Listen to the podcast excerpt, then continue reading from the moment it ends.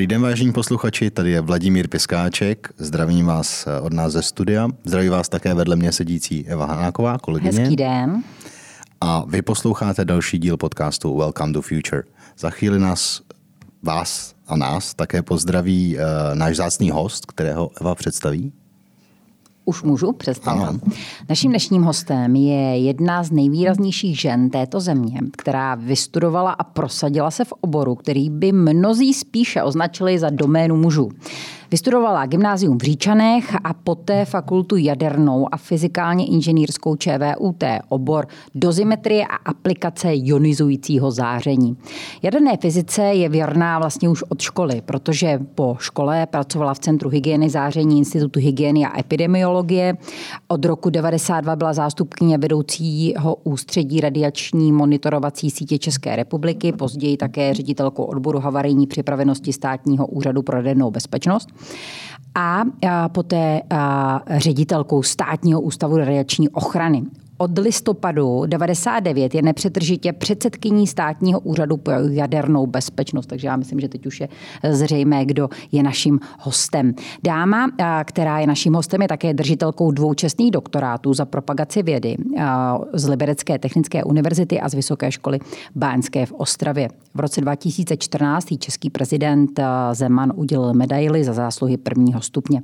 Kromě toho je také političkou. Již na konci 90. let byla zvolena zastupitelkou města Pišely, v krajských volbách v roce 2016 byla zase zvolena zastupitelkou Středočeského kraje, ale mandátu se vzdala, protože eh, to bylo neslučitelné s funkcí předsedkyně.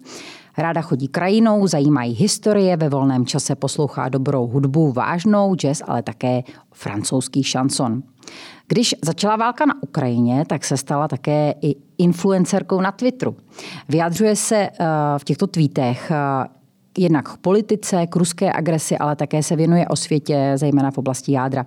Téměř každý svůj tweet končí uklidňující větou radiační situace na Ukrajině zůstává normální. normální. Dnes jí sleduje přes 92 tisíc eh, lidí, včetně mě. Seznamte se, to je Dana Drábová. Krásný den, paní předsedkyně. Dobrý den.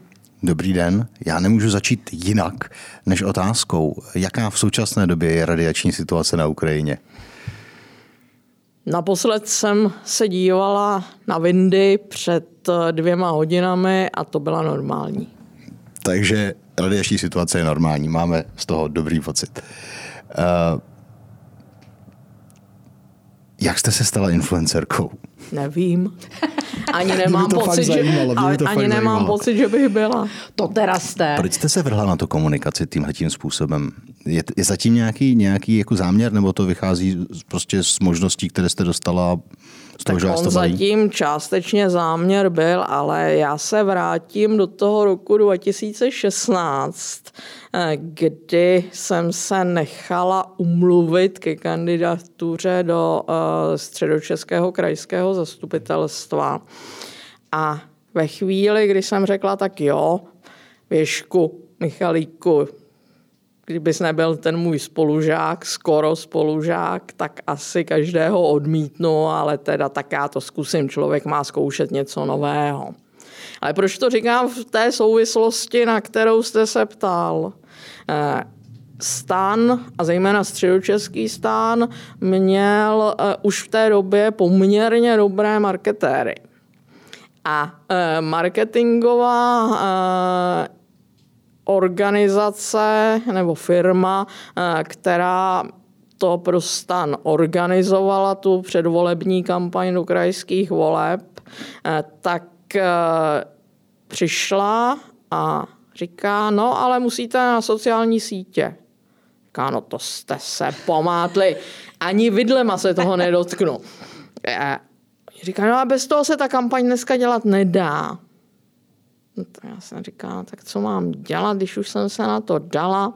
No tak teda ten Facebook, Potom to dopadlo tak, jak to dopadlo, jak jste, jak jste zmínila, ale ono se na ten můj Facebook, jak na, t, na tu zeď nebo na ten profil, tak na tu stránku, na to e, připojenou nabalilo docela nějakých tři, čtyři tisíce lidí, kteří to sledovali.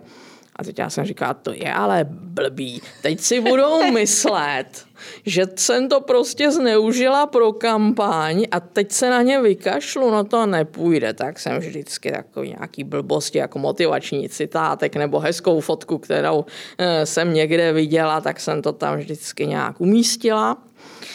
A eh, asi v té době eh, jsem začala používat Twitter jako zdroj informací stručných a když mě něco zajímalo, tak jsem si odběhla na nějaký ten odkaz. Ten Twitter je fakt fajn na tohleto.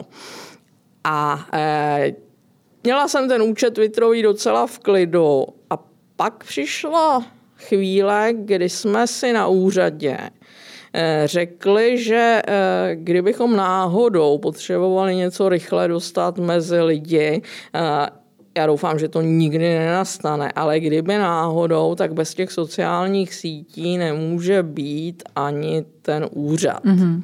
Takže SUIP má Facebook a má také Twitter.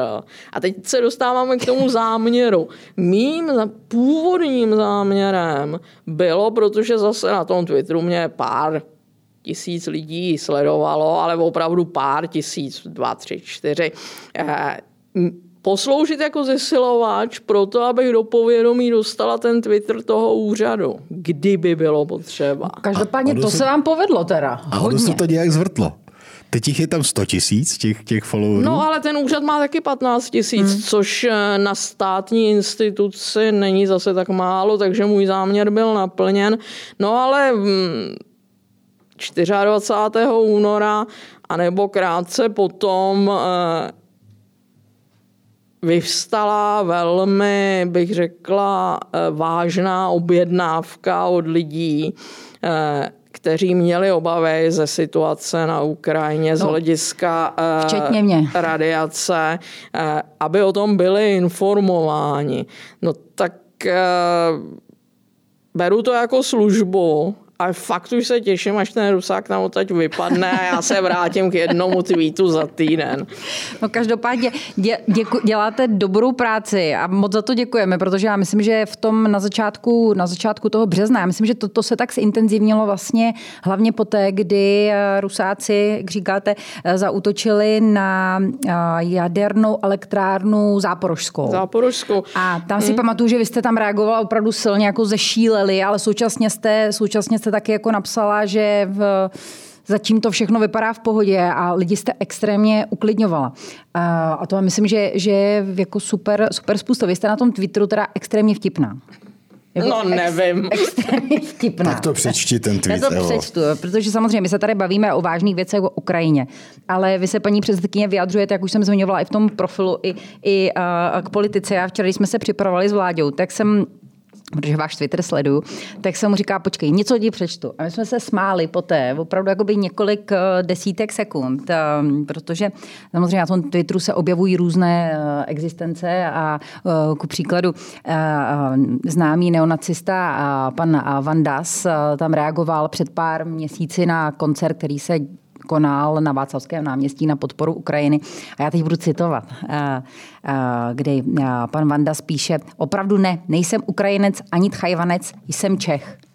A vy na to reagujete naprosto krásnou větou, jednoduchou, respektive dvěma větami jednoduchými. Hlavně debil. Ale no co to už? jsem pana Vanda se vytočila a už mě taky zablokoval.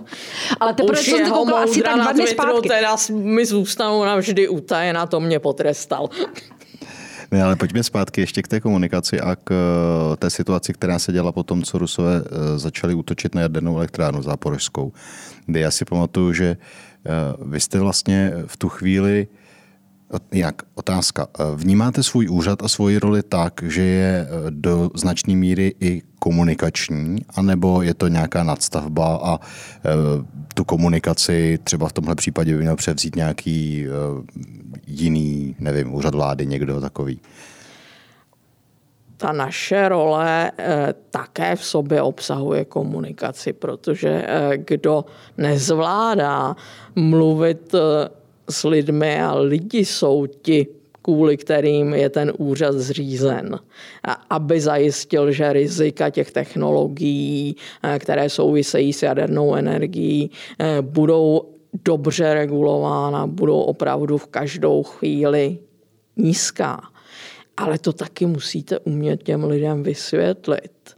Eh, tak eh, tu komunikaci pokládáme za eh, přirozenou součást naší práce, ale máte pravdu v tom, že jsou situace, Kdybychom měli vlastně vytvořit jenom v uvozovkách jenom odborné podklady pro někoho, kdo se profesionálně zabývá strategickou komunikací. Klasickým příkladem, a také to souvisí s tou nešťastnou Ukrajinou, eh, byla eh, otázka možného použití taktické jaderné zbraně ze strany Rusů. Eh, jednak, protože jaderný, tak se na nás kdo obracel v souvislosti s tím, co by se dělo a co by měli lidi dělat, kdyby tedy. A pro nás to bylo hodně těžké, protože my jsme eh, v tomhle takový poučenější lajci. My jsme se museli do té vojenské eh, části ponořit, něco si nastudovat a něco eh, být schopni tedy na opravdu hodně četné dotazy v průběhu března odpovědět. A zabrousili jsme mm, několikrát do eh, oblastí, které nám prostě nepřísluší. Nám nepřísluší ochrana obyvatelstva v případě, eh, že dojde k nějaké mimořádné situaci. My jsme tady od toho, abychom řekli, eh, ta situace je taková, taková je třeba přijmout takové, takové opatření, ale ta realizace už jde za někým jiným. Hmm a konkrétně zaintegrovaným eh, záchranným systémem a jeho složkami.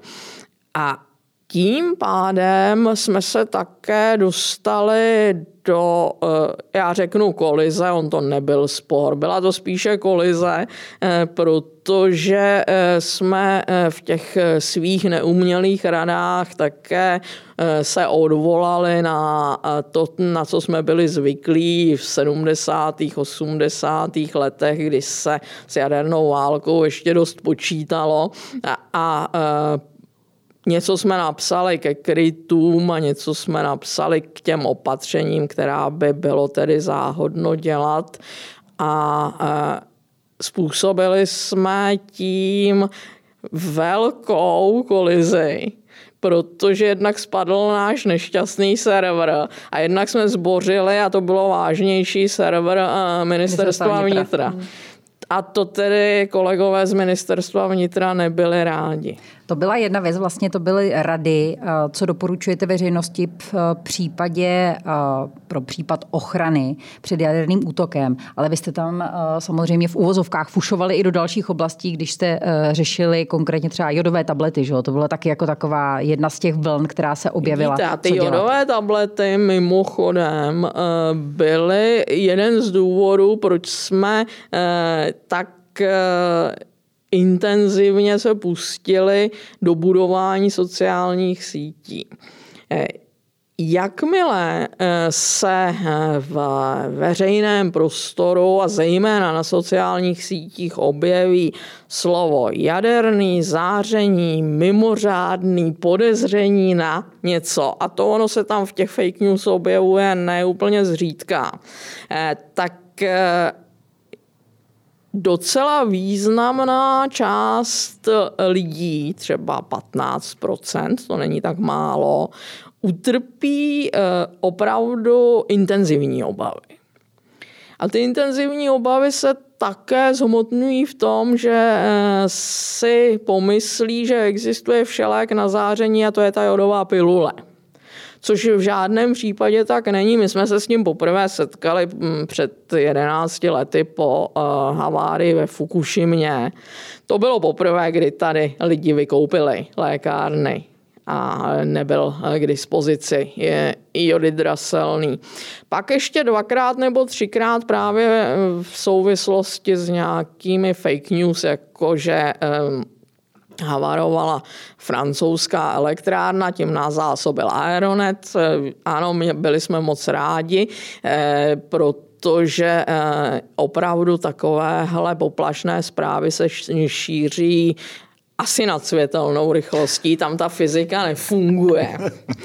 A zase se nám úplně nepodařilo, a když se nám to podaří aspoň u některých lidí, ty lidi uklidnit a říct jim, nejeste ten jod, nemá to smysl, ještě si rozhodíte metabolismus štítné žlázy a v téhle situaci by vás to fakt neochránilo. Neexistuje všelék na záření.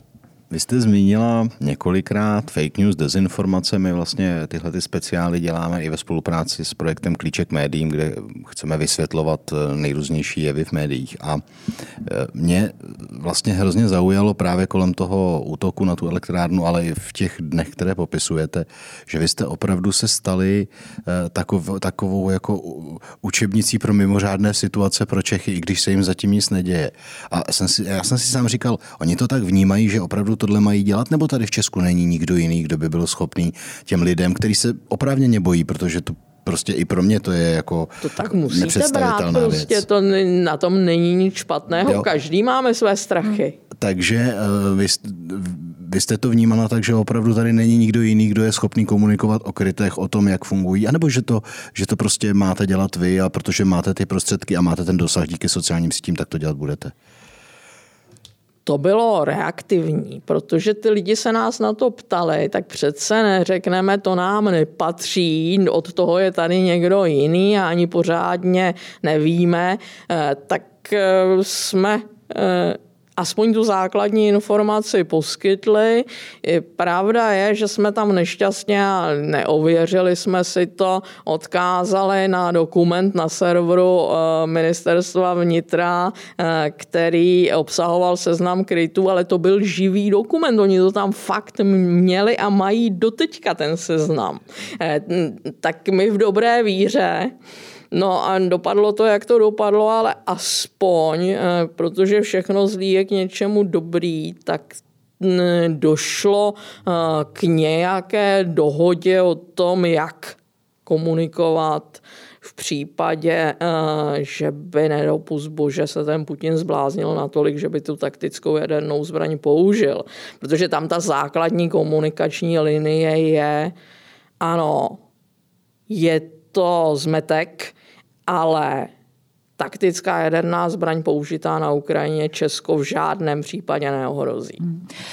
Pojďme zůstat ještě uh, u Ukrajiny a pojďme se podívat právě do toho, do toho vašeho oboru. Ukrajina má kolik? 15 reaktorů? Uh, ano, 15 jaderných uh, reaktorů. Je to v mírovém využití jaderné energie opravdu velmoc. Uh, Máte v současné chvíli komunikaci se všemi těmi jadernými elektrárnami na té Ukrajině?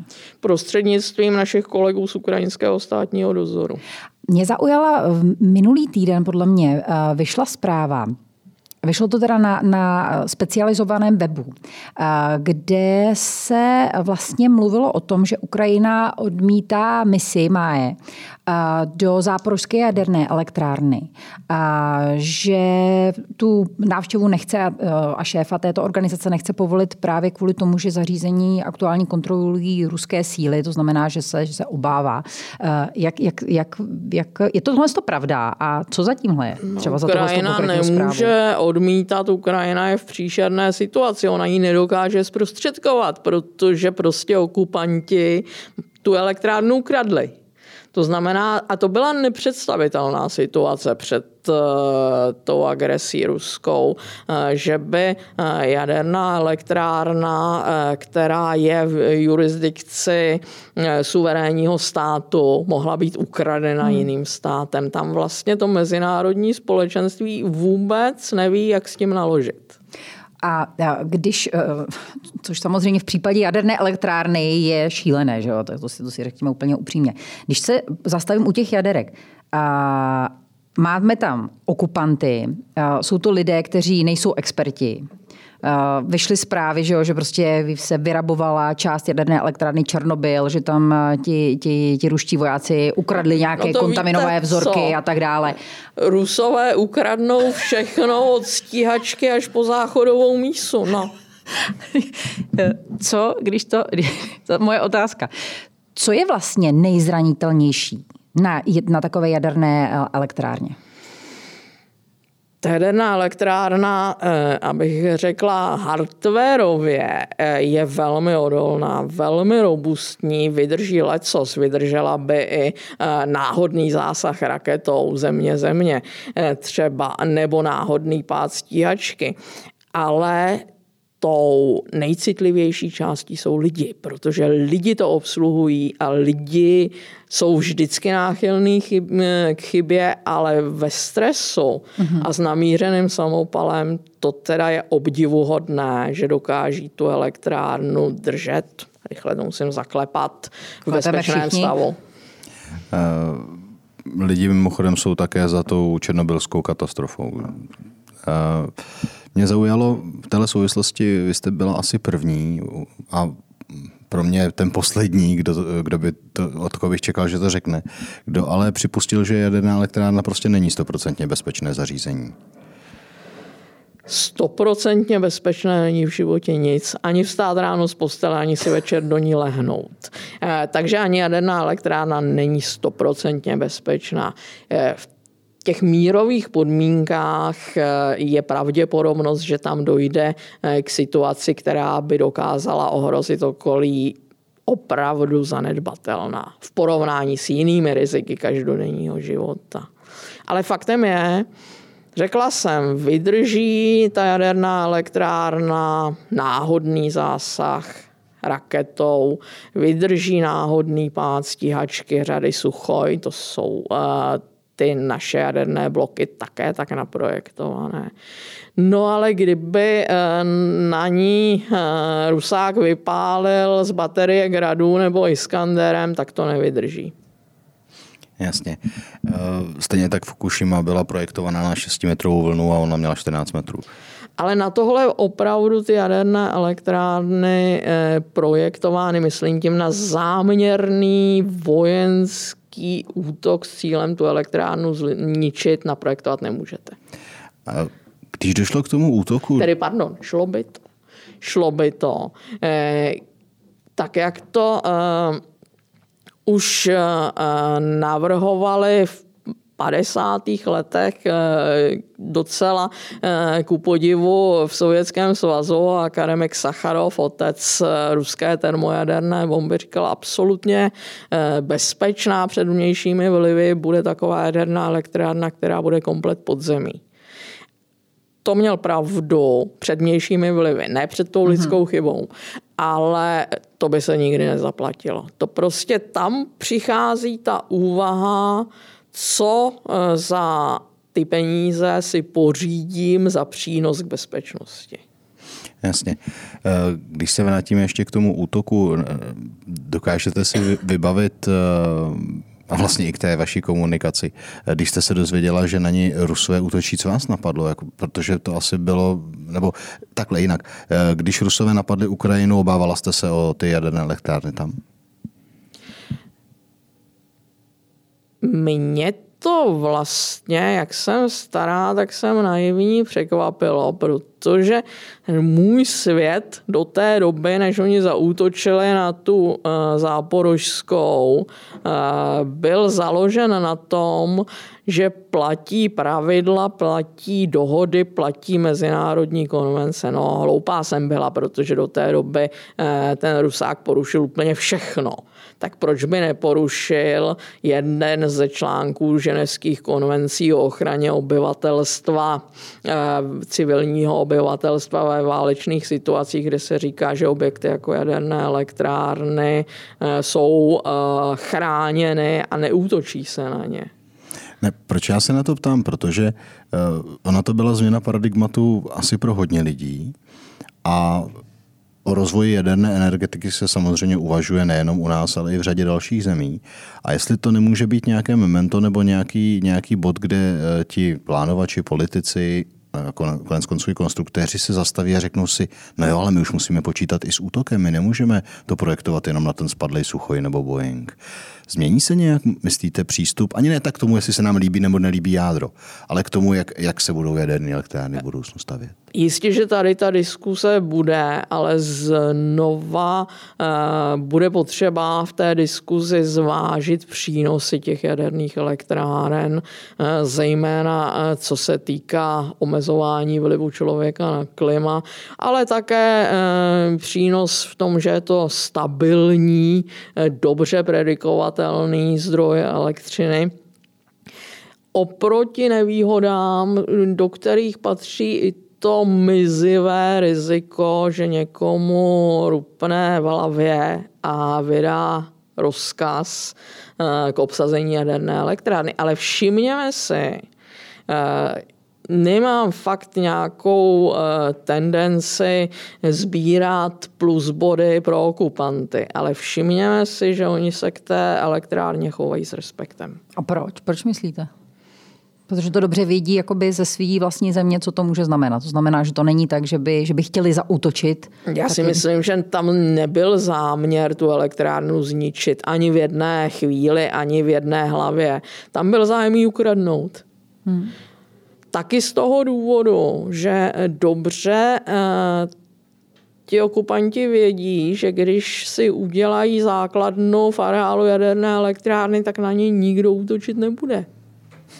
Protože tam budou moct zůstat asi do, do konce svých dnů, protože tam ty rakety nepoletí, no který možná nebude tak dlouho trvat, protože můžou být kontaminovaný, že jo? Ne, tam ne, na ty záporožský určitě ne. A, Teď myslím na ty záporožské, ale... Ale e, musím e, říct, že i takové ty zprávy, které se objevily e, o tom, co strašného se stane a co, jaké části těla upadnou e, ruským vojákům, kteří e, okupovali Černobylskou elektrárnu, tak ty byly taky strašně přehnaný.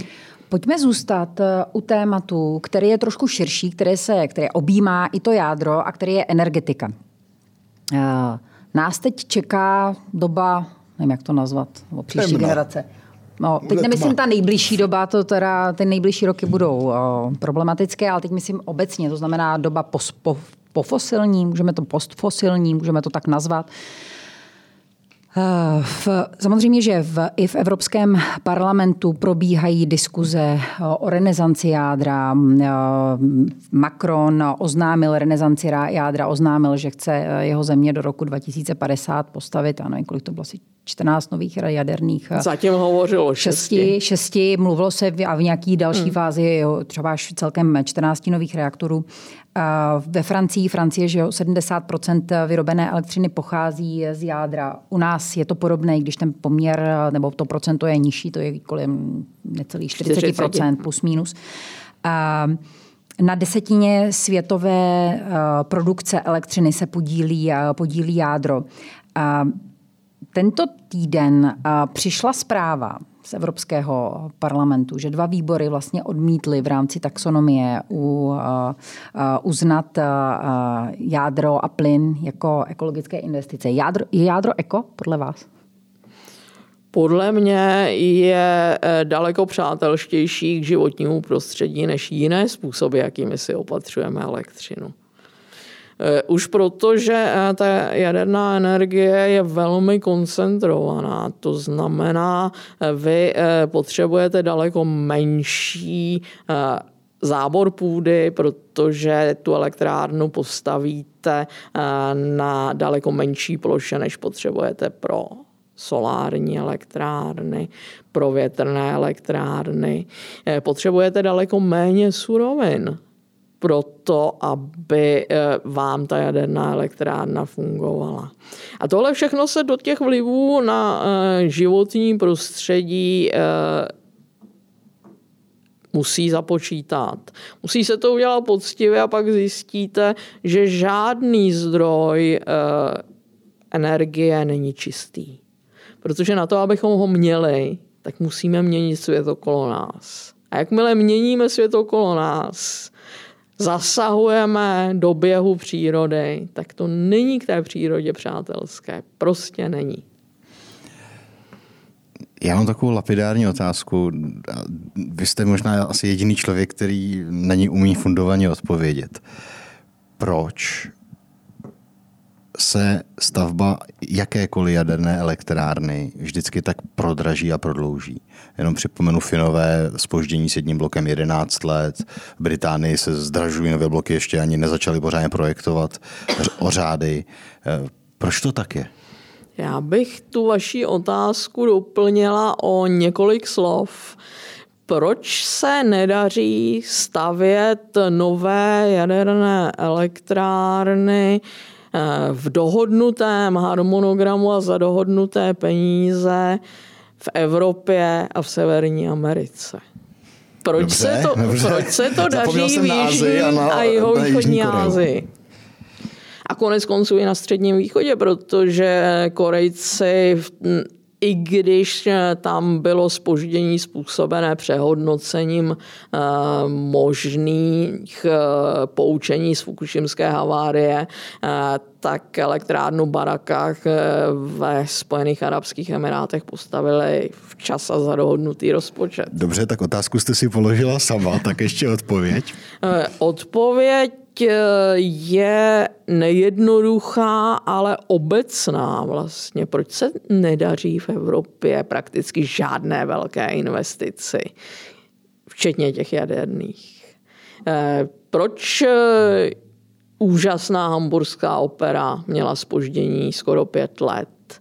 Proč eh, nové berlínské letiště bylo dostavěno asi tak eh, v tom rámci jako to finské Olkiluoto? Eh, prostě ta evropská civilizace, ale konec konců i severoamerická, je v civilizačním stádiu, kde je velmi bohatá a nemusí se moc snažit. Takže kdybych si to laicky přeložil, pokud bychom to dali Korejcům, což jsou jedni z potenciálních stavitelů té, té elektrárny, tak myslíte si, že by to stihli včas a za dohodnutý peníze? No on je tam ještě další důležitý hráč a to je investor. To si teda pište, že eh, arabští šejkové vědí, že za své peníze budou chtít velmi důkladné naplnění smlouvy, kterou uzavřeli.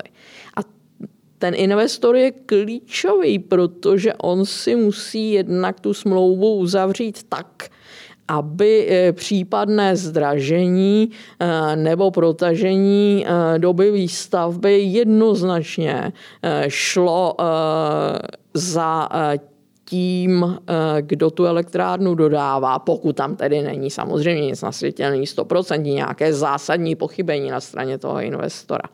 Takhle mimochodem měli uzavřenou tu smlouvu Finové eh, TVO na Olkiluoto a valná část těch více nákladů, eh, i když se bývalá Areva a nyní EDF ještě pořád zuřivě soudí, tak za nimi půjde. Ty nepůjdou na Margo finského investora.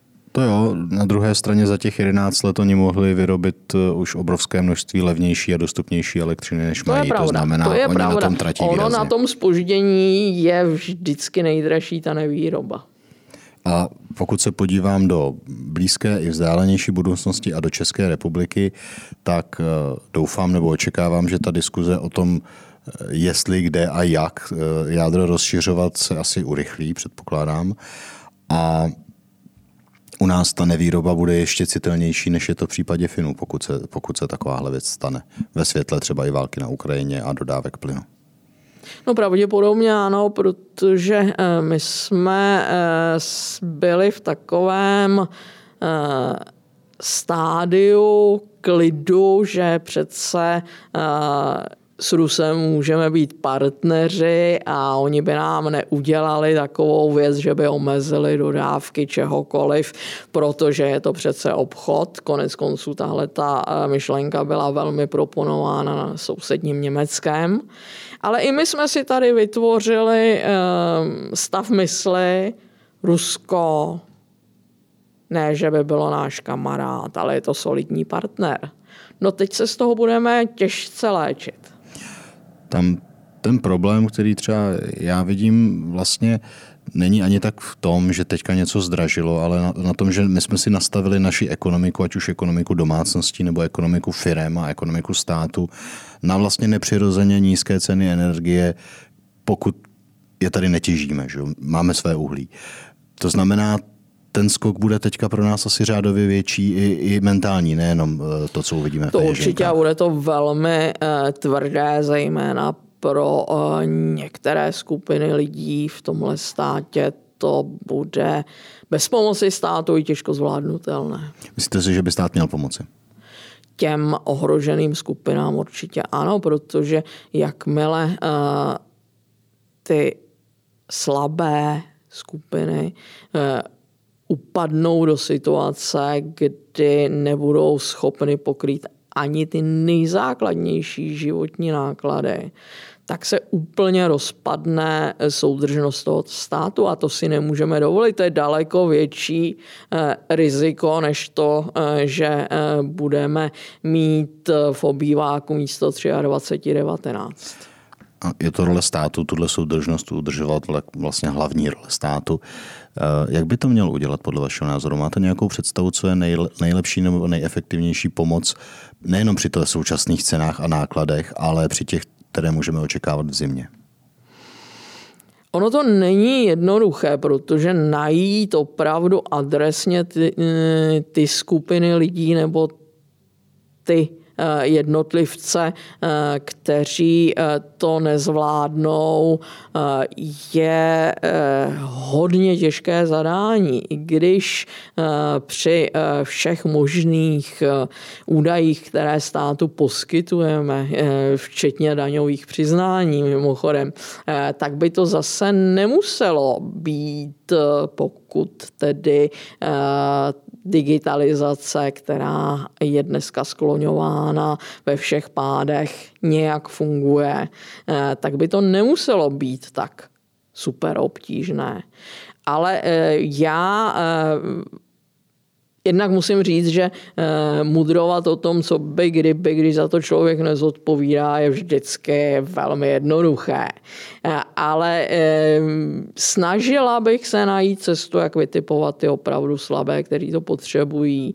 Ono je jednoduché vyhodit spoustu peněz na plošnou pomoc, která ale eh, vlastně těm eh, nejslabším moc nepomůže, protože se na ně dostane daleko méně, než kdybychom si je dokázali najít. A zadotujeme lidi, kteří eh, sice nebudou rádi, ale zkousnou to. Mně napadalo takové řešení, ono se říká, kdo rychle dává, dvakrát dává a když se podíváme zpátky na covid, tak byly země, které, ano, mohly si to dovolit, prostě nedělali nějaké komplikované programy, na které řada firm nedosáhla, ale prostě tu ekonomiku opravdu pokropili těmi penězi a řekli si, tohle to prostě pomůže a pomohlo, to je objektivní, mohli si to dovolit ty země. Jak myslíte, že by česká společnost reagovala na výzvu? Můžete si to vzít každý, tu pomoc, ten levný tarif nebo ten ultra, ultra dotovaný tarif má, máte možnost mít každý, ale vy, kteří to zkousnete, i když se jako uskorovníte a přihlásíte se, že ho nechcete, tak vy pomůžete těm, kteří to opravdu potřebují. Já si myslím, že ta reakce by eh, nebyla negativní. Já si taky myslím. Myslím si, že kdyby se to postavilo takhle, tak eh, spousta lidí řekne ano, já to zkousnu, včetně mě. Pojďme um, ještě eh, k energetice jako takové. Válka na Ukrajině vlastně uspíšila jednu věc a to je přechod Eh, od ruských zdrojů, obecně surovinových eh, zdrojů. Naše ekonomika je surovinově závislá na dodávkách zejména ruského plynu. Řešíme, že na vládě se připravuje teďka plán, jak se zbavit závislosti na ruském plynu a ruských surovinách do, do pěti let. Vy, paní předsedkyně, když se podíváte máte nějakou pomyslnou křišťálovou kouli, jak by měl vypadat ten ideální energetický mix, řekněme, za dalších, aby to bylo realistické, 20-30 let? Já si myslím zase, že ta naše státní energetická koncepce, což je strategický dokument, je nastavena dobře, protože ona říká, okolo roku 2040 tady bude kombinace jaderné energetiky, obnovitelných zdrojů a doplněná nějakým malým zbytkem uhlí a doplněna nějakým malým podílem plynu. nezavrhujme plyn. Plynu je na světě dost. Ale Akorát je momentálně ho, sem dostat. ho nemáme, jak sem dostat. Ano. Eh, je to ale složitější, protože to mluvíme jenom o elektřině. A e, prakticky e, se nedotýkáme vytápění. Vezměme si, že 40% českých domácností je stále uh, zásobováno z, centrálních, uh, z centrálního vytápění. Uh, nemluvíme o dopravě, nemluvíme o průmyslu, nemluvíme o zemědělství, takže tam všude bude třeba hledat alternativní způsoby, k tomu plynu v průmyslu moc alternativ nenajdete. Jak budeme vyrábět hnojiva, bez kterých ta naše půda, tak jak byla po desítky let eh, většinově obhospodařována, už prakticky moc úrodná nebude. Já jsem se teda, eh, když chodou okolností říkáte hnojiva, tak já jsem se před eh, pár týdny bavila s panem Petrem Krogmanem, což je člověk, hmm. který má velký biznis na Ukrajině, vlastní tam zemědělské farmy a bavili jsme se přesně o biznisu hnojiv a on, on mi říkal, ale hnojiva se dají dovážet. Hnojiva nemusíme tady, nemusíme vyrábět, musíme si zjistit, jaká, je, jaká by byla cena, kdybychom to dovezli třeba ze Španělska. Ano, to má pravdu. To má pravdu. Ono konec konců skoro všechno se dá dovážet. Skoro všechno. Ale eh, Dokonce i voda se dá dovážet, když na to přijde, tak když můžeme stavět eh, velké trubky, eh, které k nám dopravují ropu, tak úplně stejně by se daly postavit velké trubky, které dopraví vodu. Takže otázka zásobování vodou, teď se podívám za horizont eh, třeba v Africe. Není záležitost toho, že by ta voda nebyla k dispozici, ale není nikdo, kdo by investoval do toho, jak ji dostat k lidem. Ještě k té koncepci. Ona nepočítá s jednou věcí. Ona nepočítá s 6 miliony elektromobily, kteří, které tady potenciálně budou jezdit a ty budou potřeba z něčeho tu elektřinu brát. Neřešme teďka, kde to budou dělat, ale ta elektřina bude muset být k dispozici. To no je docela ono, velká zátěž a navíc ta zátěž není rozložená v čase. Ono, abychom se dostali na 6 milionů elektromobilů, pakli se na ně vůbec kdy dostaneme, o čemž já teda srdečně pochybuju, eh, tak to nebude za pět ani za deset let. To teda určitě ne. Je tam ale ještě jedna věc. Elektromobily jistě požadavek na eh, zvýšení instalovaného výkonu v elektrárnách, ale co třeba tepelná čerpadla? Ona jsou sice úsporná v porovnání s přímotopy nebo v porovnání s plynovými kotly, ale že by tu elektřinu nepotřebovala, to teda také ne. Eh, takže eh, ČEPS předpokládá, eh, že na to, aby jenom takový středně rychlý rozvoj elektromobility a středně rychlý rozvoj tepelných čerpadel pro vytápění rodinných domů, tak na tenhle scénář Řekněme si, že dneska Česká republika eh, vyrábí něco přes 70 terawatt hodin elektřiny, spotřebovává něco přes 60 a tenhle scénář eh, toho středního rozvoje znamená nějakých 120 terawatt hodin, to znamená skoro zdvojnásobení. Právě no, a kde to vezmeme? No, to je million dollar question. Vytykám před závorku, máme pořád uhlí. No, máme ale málo, ale málo. Ale umíme ho přivést. Umíme ho přivést, ale bude to extrémně drahé. Jsou eh, vlastně v Evropské unii čtyři, možná pět států, ale to Lucembursko je přece jenom v jiné situaci jako součást Beneluxu, eh, které z hlediska dovozu jakýchkoliv komunit jsou na tom extrémně nevýhodně, protože nemají moře. A to je Česko, Slovensko, Maďarsko a Rakousko. Eh, Ještě když zůstaneme u, možná budu pokračovat otázce, kterou říkal teď, teď Vláďa. Tady v České republice se plánuje vlastně dostavba jaderné elektrárny teď eh, nejbližší době Dukovany. Myslíte si, že, to, že, že i ta válka na Ukrajině a to, co se teď děje ve světě s energetikou, vlastně bude znamenat i větší a větší renesanci jádra a bude tlak na to, aby se dostavovaly další jaderné bloky v České republice? A je to správná cesta? Tak Česká republika s tím počítá, ona s tím počítá už ta stávající energetická koncepce. Jednak, že Dukovany budou jádro za jádro, eh, to znamená, že by tam měl být časem postaven ještě další blok o výkonu 1000 MW, anebo několik bloků, které naskládají těch 1000 MW, mělo by to být v těch menších reaktorech. Eh, předpokládá eh, stavbu bloků Temelín 3-4, předpokládá malé reaktory, takže ano, eh, s větším eh, rozvojem jádra se počítá už od roku 2015, akorát, eh, že stát zatím neměl moc nástrojů a možná ani moc motivace pro to, aby na tu stavbu nebo na ty stavby opravdu tlačil. Já bych hledal jenom ten problém spíš té motivaci, protože nástroje má evidentně postavit nebo nechat postavit elektrárny jaderné uměl už před lety. No ale to byl předchůdce Česu státní.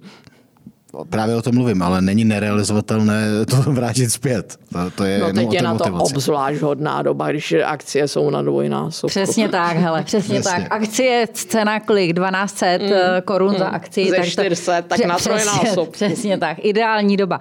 Eh, ještě když zůstanu u budoucnosti a budu pořád ještě u toho, u toho jádra, eh, tak poslední roky eh, se baví vědci, ekonomové o tom, že samozřejmě máme ty obrovské jaderné bloky, to je jedna cesta.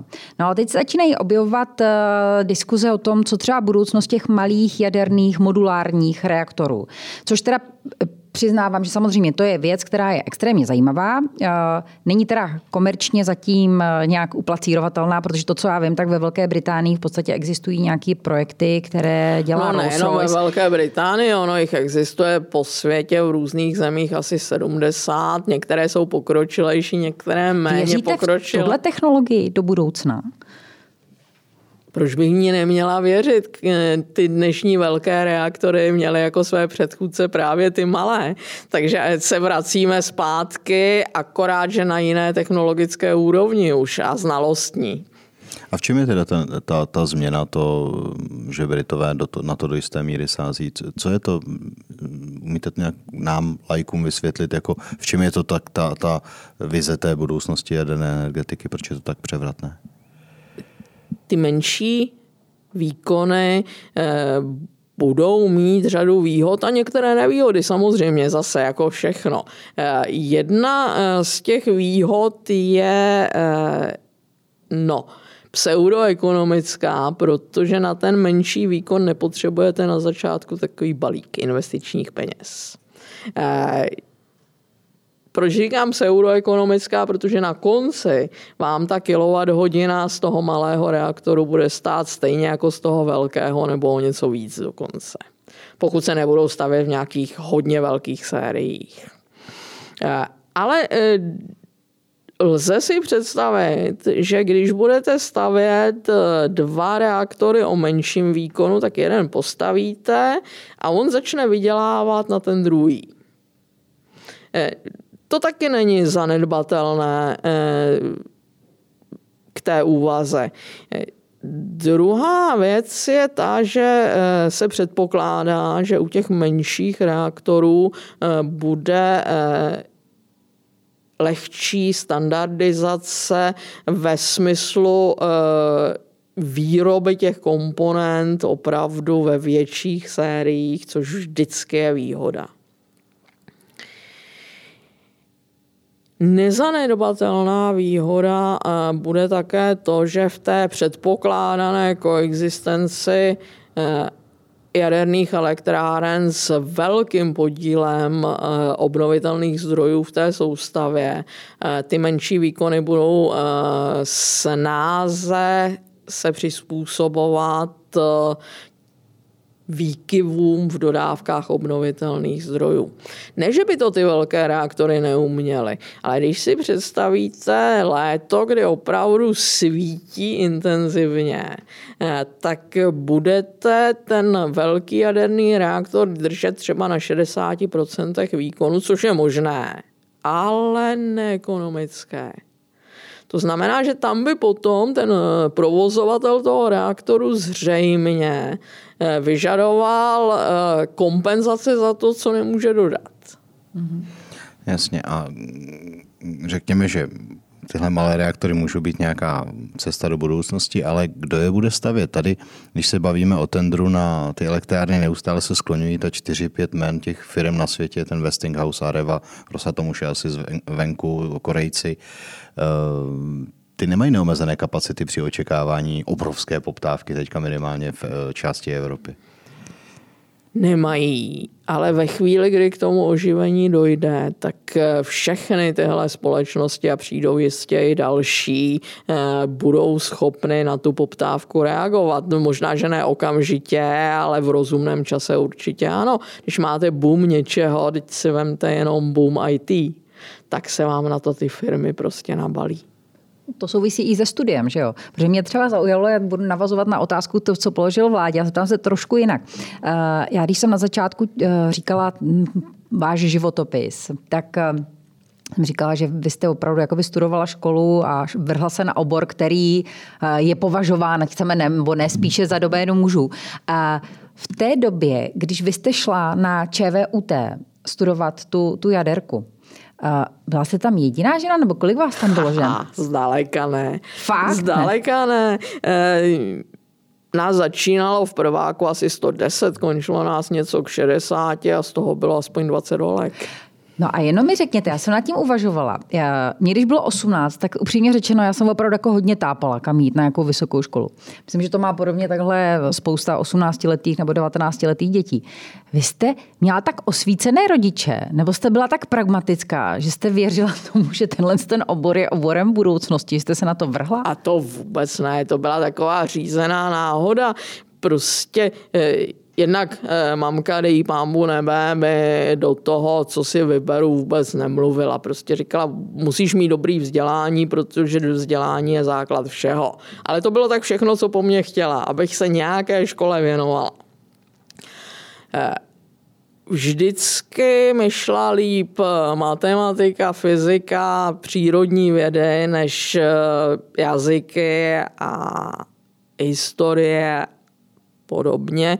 Eh, takže eh, ta volba, že to bude technická škola, byla pragmatická, protože eh, doktor by ze mě být nemohl při vší úctě k tomu povolání, no nemohl.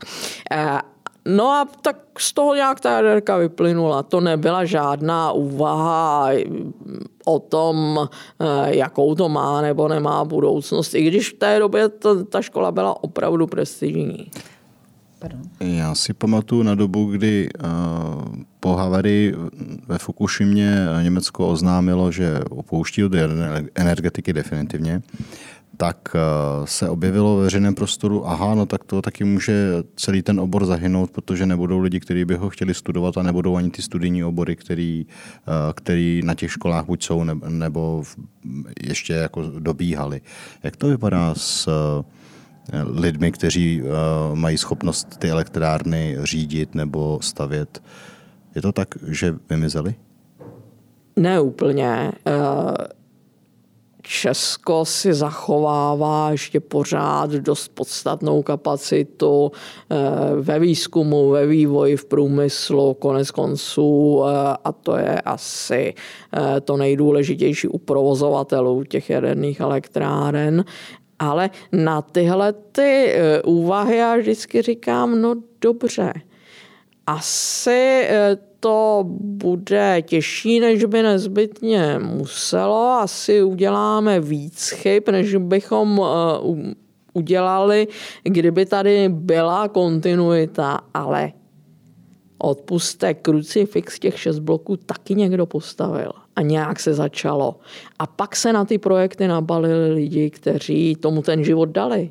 Tak když tady bude dobrý projekt, ono to půjde zase. Ano, jistou část té kontinuity jsme promrhali. ale to neznamená, že to nedokážeme. Vy jezdíte uh, i přednášet. Uh, zase, když jsme u toho vzdělávání, tak já jsem uh, někde viděla, jak jste uh, mezi studenty středních škol. Uh, vždycky tam máte extrémní aplaus, ty lidi jsou z vás hrozně nadšení, nebo ty mladí lidi jsou z vás extrémně nadšení. To, co já jsem viděla, co můžu posuzovat na dálku. Uh, máte pocit, že, jako že, vy jste opravdu takový ten evangelizátor a že, že roste teďka uh, vlastně zájem? Vnímáte, že třeba roste uh, zájem lidí o to, aby se věnovali víc těm technickým oborům u těch mladých lidí? roste, ale není to zásluha těch popularizátorů, eh, anebo ne tak velká. Tohle všechno vždycky je podmíněno tím, že je tady něco, co ty hmm. mladý zajímá. Hmm. A když je to zajímá, tak zatím jdou. Hmm. Máme tady téma ještě, které, které Evo, nakousneš ho? Já Poslední. jsem brzy ráno dneska měla telefonát se svým nejlepším kamarádem z vysoké školy. Říkala jsem, máme jako hosta paní Danu Drábou a on říkal, ježiš, to je krásný, taky moc pozdravuji, já ji sleduju na Twitteru. A, a já říkám, co by si jí zeptal? A on mi říká, proč chce kandidovat na tu prezidentku? Teď by byla úplně skvělá. No jo, to je takový zdání, který klame. A já už přece jenom mi není 20, dokonce ani 40 ne, tak už o sobě taky něco vím. A e, to, co o sobě vím zcela jistě, že nechci být prezident. A proč? A musí mít každé proč své proto. Prostě nechci. Dobře. E, nicméně do politiky jste se už před časem vrhla. E, chcete se jí nějakým způsobem ještě věnovat v budoucnu? Ne poučení z eh, toho krátkého extempore s krajským zastupitelstvem. Dobrá zkušenost to byla. Mě řeklo, že politika není disciplína pro mě. Eh, komunální politiku, kterou jste eh, zmínila na začátku. Kterou jste dělala spoustu let? A budu dělat dál, jestli mě strejdové a tety v Pišelích zase zvolí. Už máme kandidátku po kupě. Ale to já nepovažuji za politiku to je každodenní zpráva věcí obecních. Dobře, takže víme, co dělat budete a nebudete a děkujeme moc za vaše odpovědi. Děkujeme moc, mějte hezký den a hlavně hezké prázdniny. Mějte se hezky, ať A hlavně, jak radiační situace na Ukrajině zůstává co možná nejdál, nejdéle. Nemáme to v rukou, ale doufám, eh, že eh, radiační situace bude jedna z mála věcí, které na Ukrajině zůstanou normální.